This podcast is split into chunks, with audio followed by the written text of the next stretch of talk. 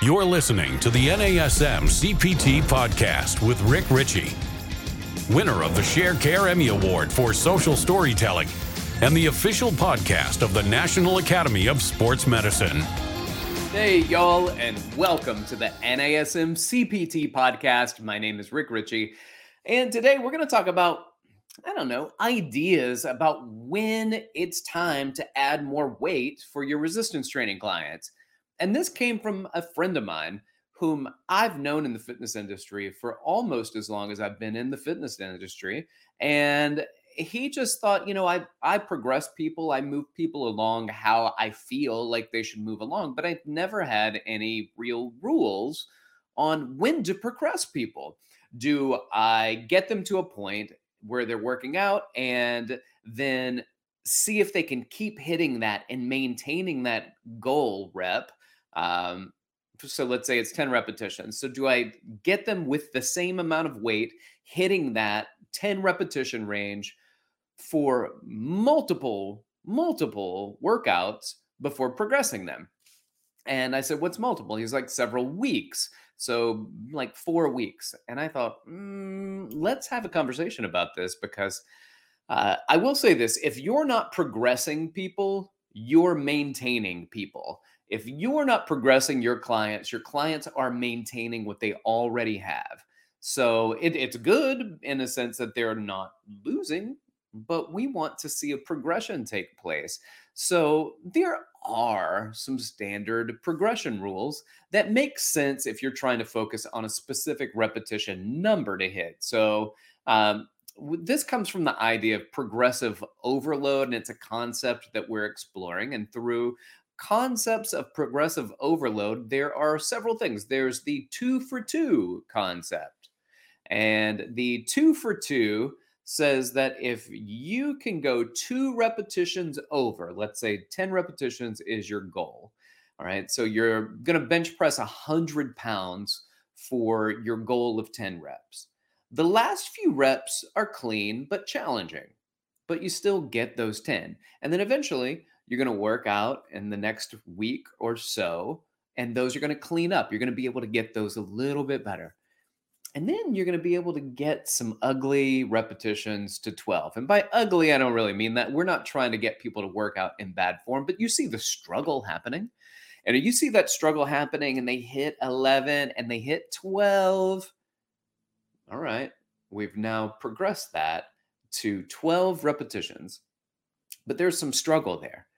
That's fine. Now I want to see can you get to 12 clean reps? So you could eke out 13 and it might look ugly, uh, but you got 12. You could eke out 14, but you got 12 and they look clean. And there's, you know, it's a workout. And you're struggling anyway, but the movement is nice. And you're able to do those two extra repetitions in nice form, two workouts in a row. That's the two for two. You go two repetitions over for two workouts in a row. Then we can look at upping the weight. And then the other general rules here, we've got two for two, and then there's a general rule that that's out there. And it general rule is in your upper body, you might want to increase by about 5%. And for the lower body, you can increase up to 10%. So we don't really want to jump too high above those numbers. So up to 5% for the upper body, up to 10% for the lower body. So here's an upper body increase would be 5%. So 5% if you're doing a 100 pound bench press, then that would be 105 pounds. So the two and a half pound dumbbells on each side of the bar on a barbell bench press. For a lower body, let's say you're doing squats and you're able to hit those 12 clean repetitions because your goal is 10, hypothetical again, a hypothetical goal of 10 you get 11, you get 12, but man, it starts to look like a deadlift or a good morning or something. That's not a clean repetition. The next time they come in, 12 clean. Can they do that two workouts in a row? 12 clean repetitions, fantastic. Let's add on 10%, uh, up to 10%. And here's here's the great thing: like up to 10%, that would be 110 pounds if they're squatting 100 pounds. So five pound plate on each side. But here's the thing let's say that they only get eight repetitions. So what? So what? We did a workout, we did a set, something that was heavier than we thought it was going to be for you, more challenge than we thought it was going to be for you. So what do we do now? We lighten the weight, we make it lighter. We make it lighter. I don't think that at any point we should look at this and be like, I can't believe that I gave you a, a set of exercise to do. I thought you were going to get 10, but you got eight or nine. Or your 10th one looked really gnarly. Okay. That's fine. That's fine. But we're trying to create a system to put it in place that gives us an idea of how we're going to start implementing things. So I want to know can I put something together? And I think this two for two, if your ultimate goal is a rep end range. So you need to know, um, first of all, you need to know how much your client is lifting and when to go up. And how do you know that? You know that by logging their workouts. You got to keep a log. And if you are not logging your client sessions, you are not doing your job. If you are not logging your sessions, you are not doing your job. Hey, Rick, we've been working out. I'd like to know. I was really, um, uh, I'd, I'd like to know what we were doing for our bench press last week. Oh, I thought I thought you were keeping up with that because it's your goal. So I don't I don't keep up with that. I just I just think that you know it's your bench press goal or it's your squat goal or it's your pull up goal. So what was what was your what was your number? That's not their job. That they're the client. Yes, they might have a goal in mind. They but they don't necessarily know what they hit. They don't know how many repetitions necessarily. They don't know how much weight. That's your job. You got to keep a log and do your job. Y'all, check this out. It ain't hard. It's not. You write down the exercise they're doing, the sets, the reps, and the weights. It's very, very simple. It's very simple to do. Yeah, but I just don't want people to think that I'm on my phone texting or doing something like that um, because I, that's how I'm making notes. Use a notebook or keep it on your phone and don't worry what other people think because you are putting out some serious good programs and you're writing it out and you're keeping it on your phone. And we all know that your phone is always going to be on you. I do know some other people that do it on an iPad. They log those sessions on an iPad because they don't want people to think that they're on their phone texting. So they text from their iPad. Ah, uh, wait a minute. No, they write their program from their iPad. So look, y'all, you got to keep up with what's going on. So you can look back and say, here, this is what our goal is. This is what we've hit. This is the weight that we did. This is the reps. And this is our progress.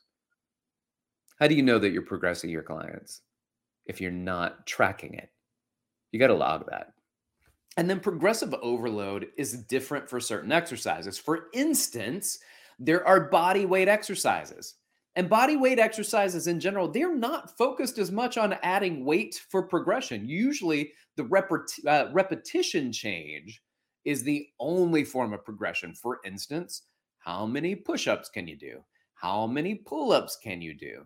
So, those would be examples of body weight exercises or weighted exercises where there is a standard kind of weight. And so, your body weight, can I add weight to a push up?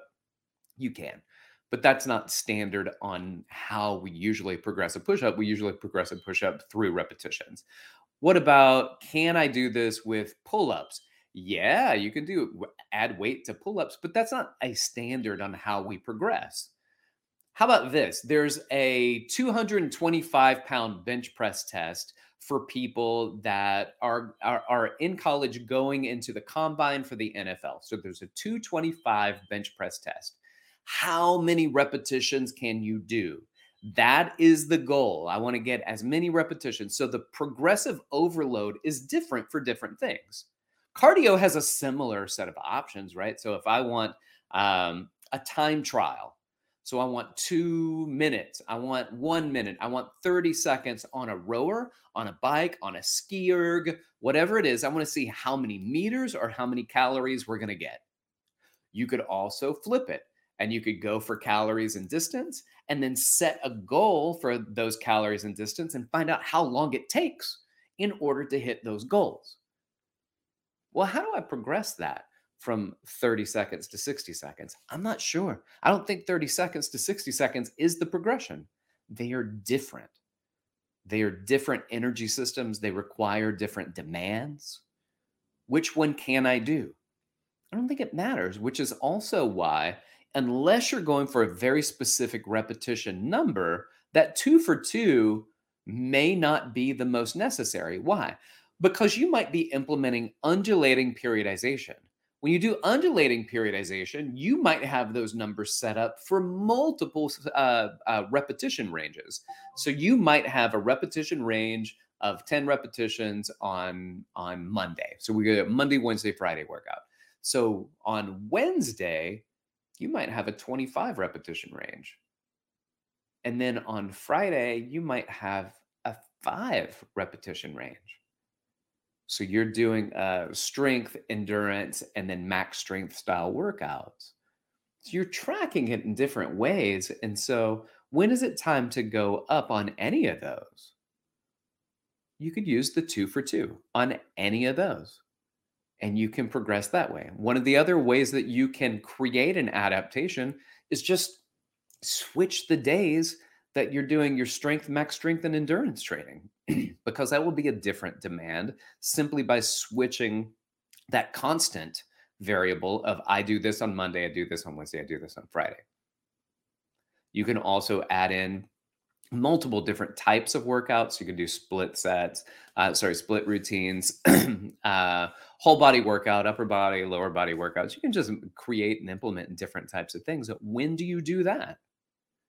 because that will alter your two for two. You might be working up four days a week and just doing primary body parts one time during the week, but it might be a lot of chest on one day, a lot of back on another day, a lot of legs on another day.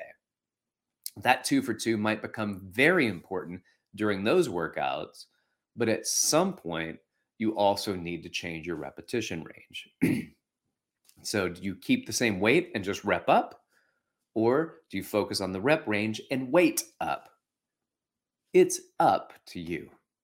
Do what feels right as you work it, but create a system around it so that you're looking to maintain that progress consistently. And that consistent progress of adding a little bit of weight, keeping that main, uh, maintain that weight range, and then having different days where you're doing heavier weights versus lighter weights, you can slowly work on rounding out your ability. Now, I'll also say this you're going to get some good results on all of those, but there might be times where you just want to focus on hypertrophy or max strength or endurance.